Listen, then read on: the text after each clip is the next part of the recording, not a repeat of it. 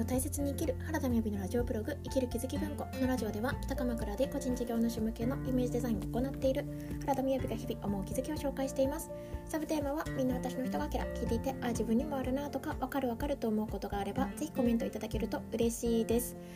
はいこんにちは、えー、今日のタイトルはせっかくだからドキドキしなきゃというタイトルでお話ししたいと思います、えー、まずはじめに1分近況報告ですが今日はですねあ何ですかね。あの私ファスティングをしていたんですよね。7日間くらい。でその期間っていうのは1日2日くらいしか朝早く起きれなかったんですよ。まあどちらかっていうと最初は自分の中の解毒が始まってあのよく眠れるというか。でそれ以降もあのなんか体がチーンっていう感じで整いましたよっていうのは結構4日目とかから味わってたんですけどいや寒くって嫌だなってねそこにエネルギーがなかなかね湧いてなかったんですよね。なんですけれどもあのそのファスティングが終わってからのこの2日間3日間ぐらい6時前5時半ぐらいに起きれるようになったんですよね。で、まあ、今日は30分ぐらいうだうだしてましたけれどもなんでめちゃくちゃ朝から動けるということで、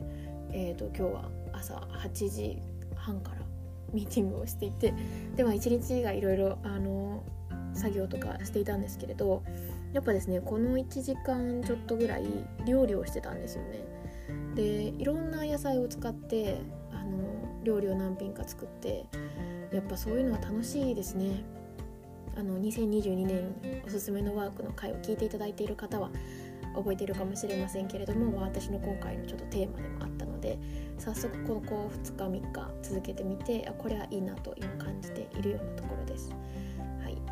でえ今日のタイトルはあの「せっかくだからドキドキしなきゃ」というタイトルでお話ししたいなと思ったんですけれどもあの不安やね緊張ってあるじゃないですか。でもちろんやっぱ不安な気持ちって嫌だったりその不安に思っていることって思いすぎててもねあのこう現実化しちゃうよっていうような話もあるんですよね。その不安は呪いですっていう話もあるんですけれどもでもじゃあその緊張とか不安とか、まあ、そういった類の気持ちをあ,、ね、ああのですね先日声楽に行ったんですね。で先生に先生と喋っていてあのなんだろういやもうすぐだねっていうような話があった時にうわもう本当に緊張するなと思ってで特に皆さんに結構告知をし始めてから逆に緊張してきたというかあ本当にやるんだみたいな感じがしてすごい緊張したんですけれどドキドキしてるなと思ったんですけれどそしたら先生がねいやーせっかくだからそりゃドキドキしなきゃもうせっかくなんだから緊張を楽しまなきゃみたいなこんな時しか味わえないじゃんみたいなことを言われてですね。確かにそうだなっていう何かどこかその、まあ、私も人にお伝えしながらなんですけれどあの緊張をすることがいけないとかいけないっていうか緊張からその安心な感じに落ち着けるといいよねとかそんな風に多分思ってたんですよね。なんですけれどもあのこうせっかくだから緊張しちゃしなきゃたくさんみたいな 味わわなきゃみたいに言われたらそりゃそうだみたいに風に思ったんですよね。なかなかこんなあの自分だけのコンサートをやるっていうこの緊張感を味わうことなんてできないんだからそれを消し去ろうなんて実際当日が過ぎないと無理だしなんかそれは大いに味わえばいいんだなと思ったらそこになんか安心感がありましたね。やっぱり私たちのどこかの中に不安とか心配とか焦りとかあの、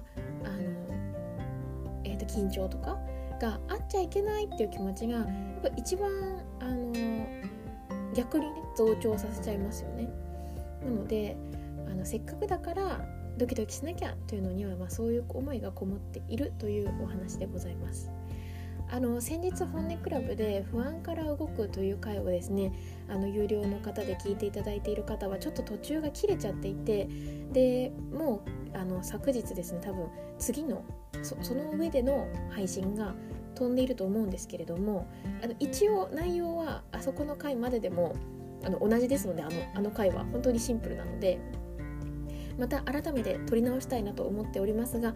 えちょっと申し訳ないんですけれど区切れちゃったんですけれど支障にはなくってそしてその続編がもうすでに放送されていてすいませんということでただ本当にあの不安から動かないっていうのはすごく重要なので是非あのなんか参考にいただけたらなと思います。ということで、えー、本日は、えー、せっかくだからドキドキしなきゃ」というタイトルでお話しいたしました、えー、明日の日曜日は配信をお休みいたしますのでまた月曜日から聞いていただければと思います。それではバイバーイ。